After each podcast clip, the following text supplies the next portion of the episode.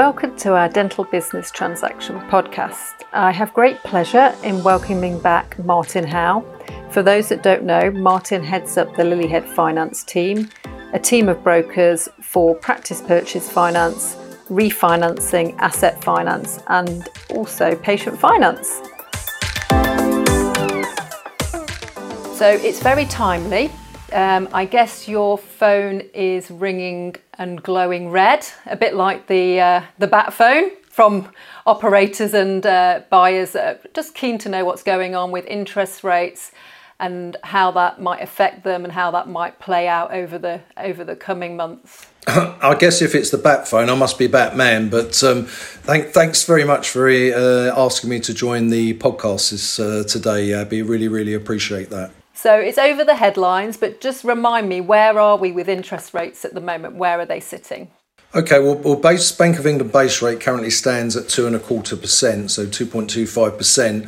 Um, but it's um, you know reflecting really on on the last twelve months. We've seen seven base rate changes. So back last December, if you can remember that far back, base rate was just 0.10%. So there's been a significant shift in the core core funding rate for borrowers. So some rapid change over a short period of time. So for business owners and prospective buyers, what does it mean to them in terms of these interest rate hikes? And is there any way that they can kind of navigate and manage this situation? Uh, well, I, mean, I, should say first of all that advice on managing uh, interest rate risk is a highly regulated area, and Lilyhead Finance is not authorised to provide advice on selecting a fixed rate product or indeed a specific term for a fixed rate. However, in, in our conversations with clients, we will do our best to identify the key considerations when they're choosing between the option of a fixed or a variable rate loan product and, and also how they might best quantify the risks based on the amount they're borrowing. So obviously, the, the higher the amount of borrowing, you know, the great the greater the um, the downside risk of, of interest rate rises uh, affecting their profit. What, what I can say is that interest from borrowers in fixed rate options is increasing. Um, you know, almost every transaction. This is this is now a topic of discussion. And, and when we put a transaction out to competitive tender, most lenders are putting a lot more emphasis on the fixed rate options when they when they quote. Uh, in a in a rising interest rate market, Abi, it's usually very difficult to get ahead of the curve. You know, the debt markets, you know, obviously follow economic conditions, and they've already priced into their fixed rate products a rise in the Bank of England base rate. So, fixed rates currently being quoted by the main clearing banks are around two and a half or probably closer to 3% or more higher than the current base rate. So it's already priced in. So, whilst therefore a fixed rate will protect against future interest rate rises beyond that fixed rate, in the short term, the borrower has to accept they'll be paying more than on a variable rate loan until such time as base rate catches up with the fixed rate they've selected. The, the other thing to, to remember, of course, is that you know market rates can come down as well as up and you know none of us can rule out a scenario where you know the inflation is back under control and the Bank of England sees fit to cut rates to stimulate an economic recovery. So borrowers should also therefore research the likely early repayment penalties on a on a fixed rate loan that they've chosen, particularly if they're looking at future product projects or a, a future refinancing is planned.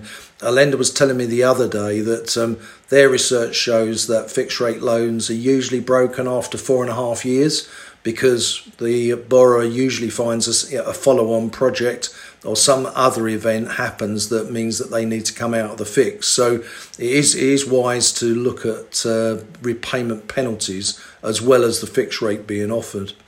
So, so whilst we don't have the proverbial crystal ball, you know, even the best economists often fail to call events like the banking crisis and the dot com bubble, periodic market crashes and recessions. They all they all happen, and, and sometimes it's you know it's wise after the event. But it's very worthwhile consulting with an experienced credit broker before you take any decision. There are some very significant differences in fixed rates and also very importantly in the early repayment charges that each bank applies. So, Martin, I'm talking to practice owners um, on a regular basis that have current debt. Um, what would your advice be for those um, existing operators? Okay, that's that's a good question. I mean, as part of my engagement with the client, I'd also take a close look at the debt maturity profile of a dental business across all of their financial agreements. So many practices will have taken out um, a, biz, a bounce back loan or a CBIL during the pandemic, and for the most part, these will now be repayable over the next four to five years. And also, many practices will have taken the opportunity during lockdown to invest in new surgeries new equipment, and general refurbishment, possibly during the closure. And in large part, this will have been financed on HP or possibly leasing agreements or unsecured business loans.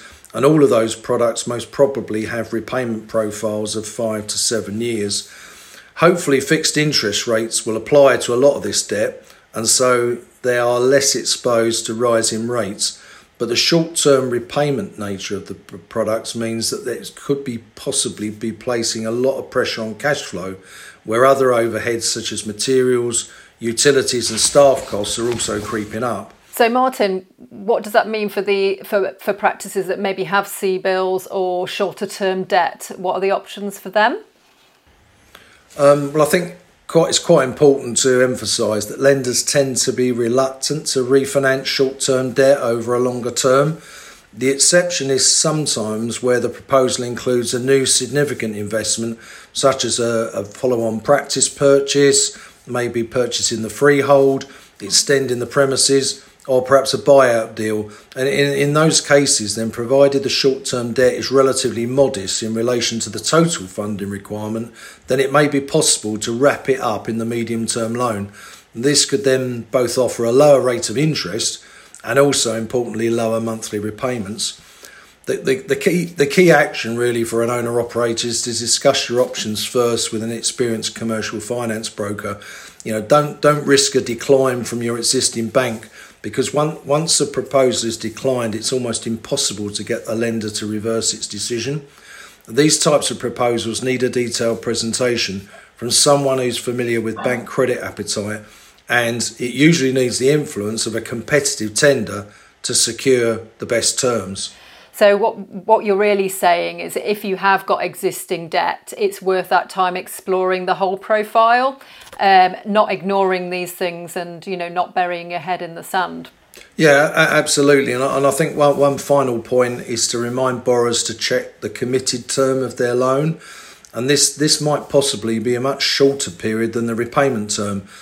It, it sort of works, my analogy really is it works rather like a, a freeholder break clause in a lease where if the documentation may permit the lender to initiate a change in the terms of the borrower's facility when the commitment period ends, and that that's typically if it is a committed uh, committed fixture period, it's usually around five years. So every five years, the ba- the bank or the lender has an opportunity to revisit the terms, and that that might entail a change in the interest rate margin or additional security um, and in extremis, it might also offer the bank the option of seeking full repayment of the borrower's loan. So it would certainly be advisable for all owner operators to check their lending agreements um, for, for those committed breaks and to check at least six months before any commitment period expires with the bank that is the bank's intention to renew the loan and on what terms.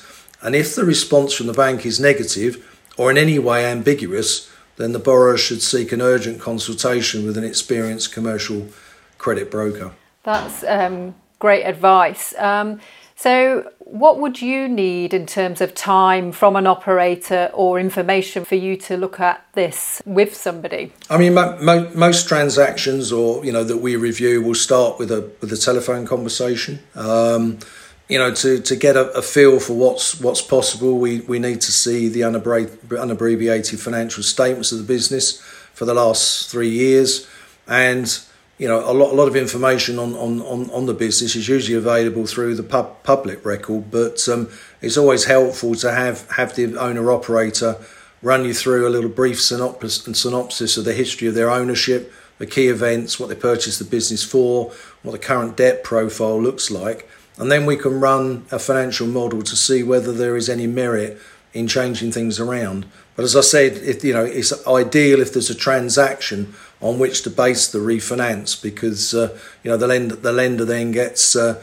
the opportunity to lend fresh money as well as refinancing existing debt. We're facing an energy crisis and double digit inflation. So, in addition to refinancing, what advice do you have for practice owners? I suppose if, we, if, if we're looking at sort of general business advice, and I, I, guess my number one tip for dental practice owners, as it would be for any business owner, is to know your numbers. You know, mm. whatever the size of your business, you do need a financial dashboard. Um, that sort of motor vehicle, that motor vehicle analogy is, is not really misplaced. You, you need not only to know the speed you're travelling, but but also importantly the cruising speed of the business. What I mean by that is where activity is not outstripping the financial, the human, and the material resources of the business. You know, the, the, the you know what what a bank would term as over, over trading.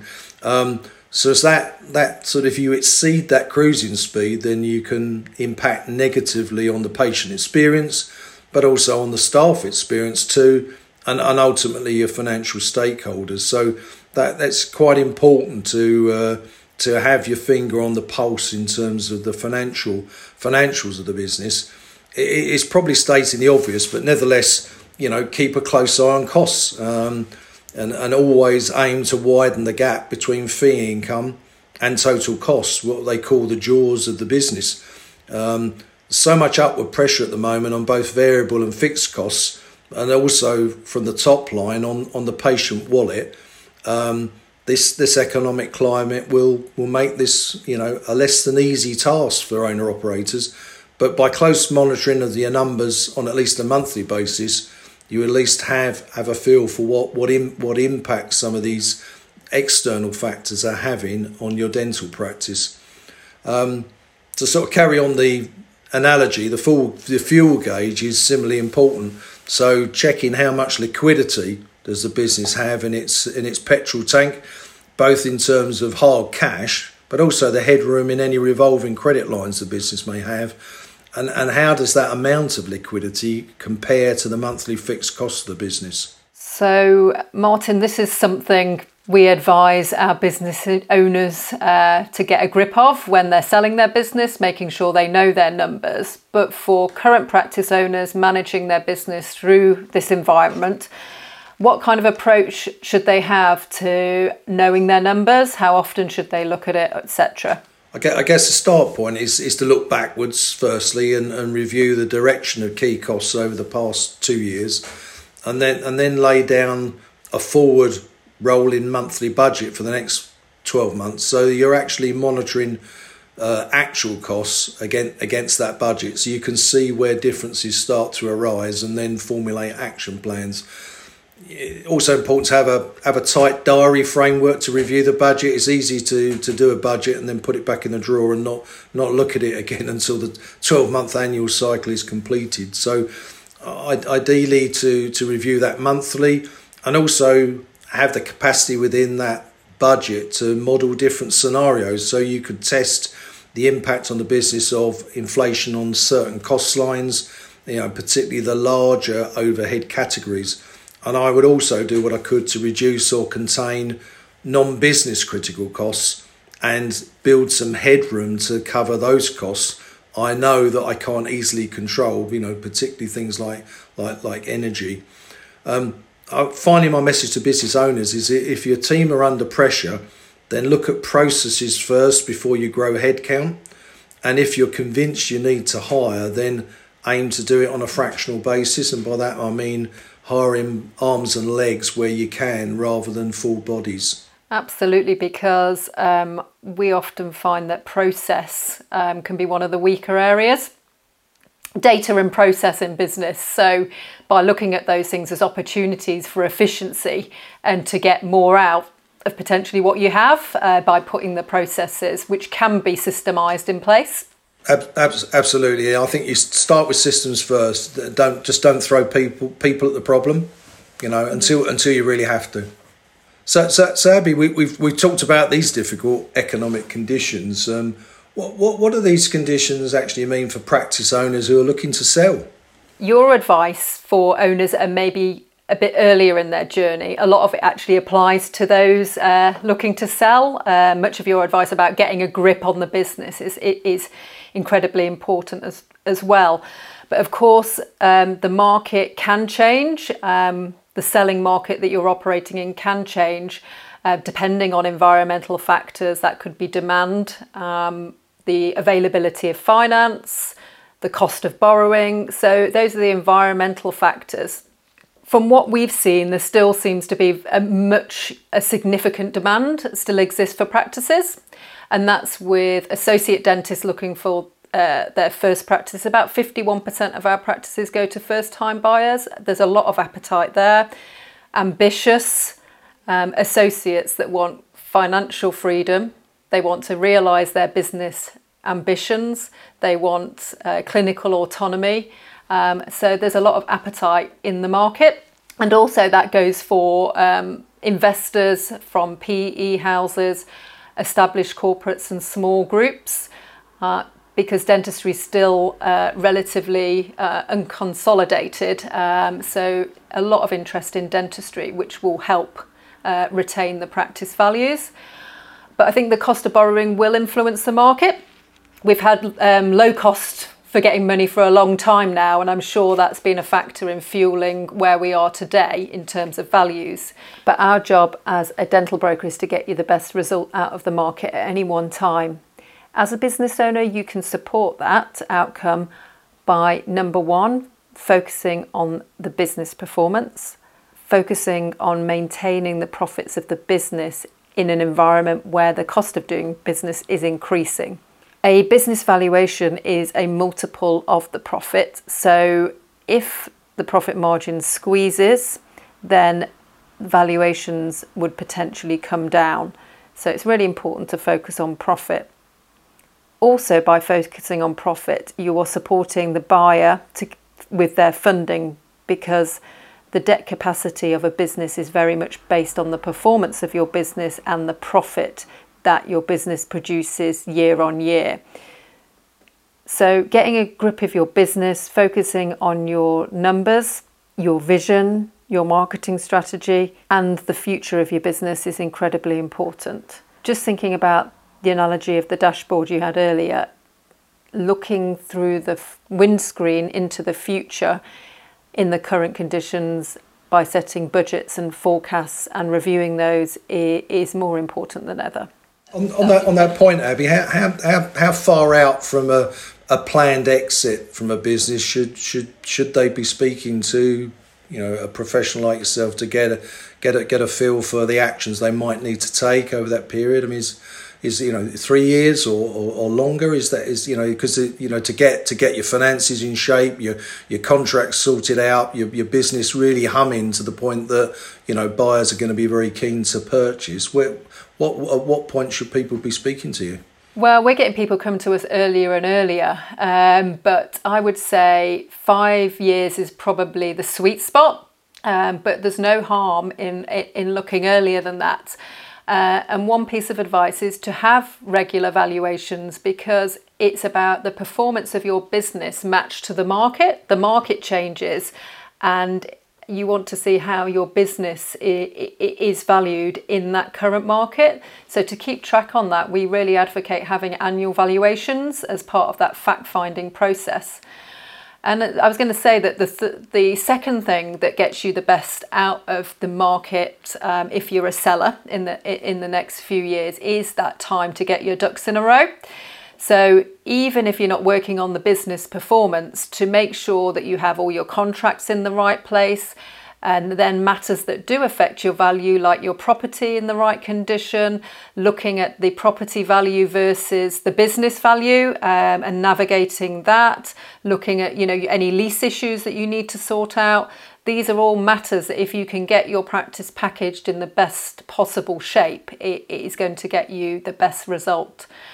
Um, and um, thirdly, really, I think the number one thing that gets you the best out of the market is going to the whole market and having a competitive environment. That's how you really know what your business is worth, and that's how you allow your broker to leverage the best terms and the best deals.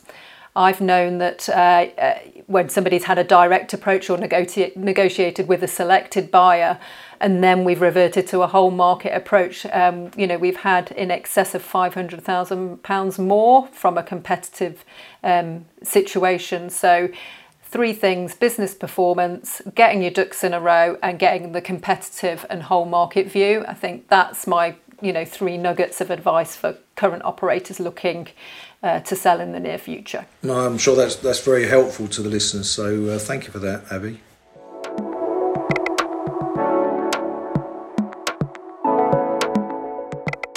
Martin, we've spoken about existing operators, um, but they often tell me that they have existing relationships with a bank. Um, what is the value that a credit broker could bring bring to them in those circumstances?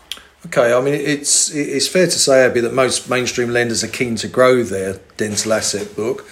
however, you you do need to inject that incentive of competition into every significant transaction to get the best deal and sometimes you need to do it just to get a deal. Um, I think operators should not always expect their bank manager to have the same enthusiasm for their proposal as they have. Um, and that bank manager may need to be convinced or perhaps just have it explained to them in terms that address the bank agenda. So, talking to them in, in bank speak. Um, it's, it's another reason to have someone in your corner who's sat around the other side of the table, and sat on the bank manager's side. Uh, we, we use a slick competitive tender process to get a range of offers on a funding opportunity, usually typically within two to three working days. And, and we also complete a detailed proposal for the lender. So the owner operator doesn't have to sit down and compose a lengthy, lengthy business plan. And, and the objective of that tender really is to secure the best terms and pricing from our tier one panel lenders. You know, they're, they're looking to win business, not just retain a dental customer. And therefore, this competitive tender means they've, every, they've got every incentive to put their best terms out first. We'll, we'll always recommend to a client that they include their existing bank in this process and they get the same proposal document and the same financial analysis that the other lenders get on exactly the same day. And this is really the only true way you can be confident that you've secured the best terms available. But Martin, wouldn't um, the existing bank know the business better than anybody else? You, you, you might think that, uh, Abi, but I mean, client, clients often assume that a long standing banking relationship will equate to a deep and detailed understanding of their business on the part of the bank. You know, but you know everybody knows there's frequent relationship manager changes, and you know there are variations in the in the quantity and the quality of the non-financial information that a bank will actually retain on a business over and above you know their financial accounts and over a period of time it is very difficult for the bank to keep track of a fast moving business so it's absolutely vital to refresh the information you know at, e- at every opportunity when there's a proposal on the table to bring everything up to date and to identify and promote you know the strengths and potential of a business but, but also fairly to acknowledge threats and weaknesses because undoubtedly underwriters will identify them. But the trick is to produce mitigants for those risks to get to get the lender comfortable. Um, show the lender how management and managing and mitigating those risks is crucial. So something I actually hear a lot. I hear a lot of this in my brokerage. Um, somebody buying their second or third practice say, "Well, I'm already got a strong relationship with whatever bank, bank number one. Um, and they go back there for maybe what they think is going to be perceived as an easier process or a more successful answer. I mean, when you spoke earlier about you know you know introducing comp- competition through the sales process, the, sa- the same goes exactly on, on, on the finance side. You know, it's a similar similar principle. You know, and you know, and, and bank, banks understand understand that that it's a, is is a competitive business you know, it's interesting that, you know, terminology really speaks volumes about the bank's priority. I mean, lenders talk about credit risk. They don't talk about credit potential. You know, it, the, the bank, the bank, the bank manager's job is to lend money, but he also needs to see it safely returned on maturity, so that so that depositors are comforted that the, the, the assets are turning over and the the business business loans are being recovered. You know, the, the banking crisis was a salutary lesson on how a bank balance sheet is structured and the impact on depositors' confidence if assets turn sour. So, you know, an existing bank will, will look just as closely at a proposal as, as a new as a new bank, and by introducing that competition, you can ensure that you get the best terms. If those terms are from your existing bank and you don't need to uh, transfer your banking or, or recharge your security, then that's great. But unless you've tested that through a formal process, you will never you will never know. Um, and presenting proposals to lenders it is a specialist discipline. You know that's that's why successful businesses often seek the advice and expertise of ex bankers who've been engaged for many years in lending money at the sharp end. You know, credit pro- uh, professionals who know intuitively what the bank- banks need to know and hear. Right, okay. So, with the banks in a competitive uh, tender getting one bite at the cherry, I presume they're all pretty similar? Um, I mean, that that's an assumption. I guess, you know, our listeners will have properly shared having listened to uh, the, the, the, podcast, but all the lenders' offers will be closely bunched and uh, you know, the the the obverse applies. Actually, it's usually far from the case. I mean, our experience is that the interest margin, the fees, the repayment periods, the security requirements can vary quite significantly from lender to lender, and that's all the more reason to use the services of a credit broker and canvass more widely before you make a decision. Absolutely, that you know, it's more than just the interest, isn't it? It's the whole package uh, that needs that expert eye. Yeah, and the devil's in the detail. You know, it's uh, yeah, everybody fix, fixes on the interest rate as being being the key key determinant, but there are a lot of other factors that need to be taken into consideration before you put you know you entrust your business in the in the hand, hands of a bank.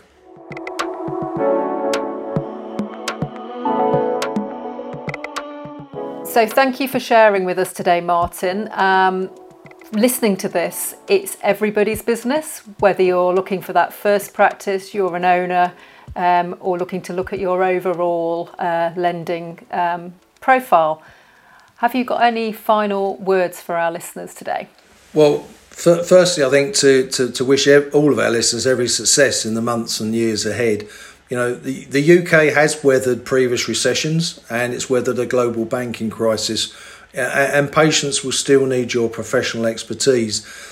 To quote the American marketing guru Jay Abraham, um, as soon as you open your mind to doing things differently, then the doors of opportunity practically fly off their hinges. We love to talk business, so please do call and discuss your plans. We would be delighted to help. I can be reached through our website www.lilyheadfinance.co.uk or directly via my email address mh at lilyheadfinance.co.uk.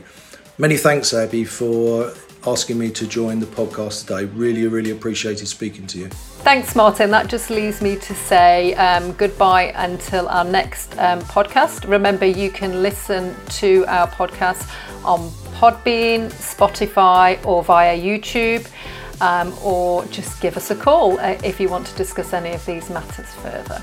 Thank you.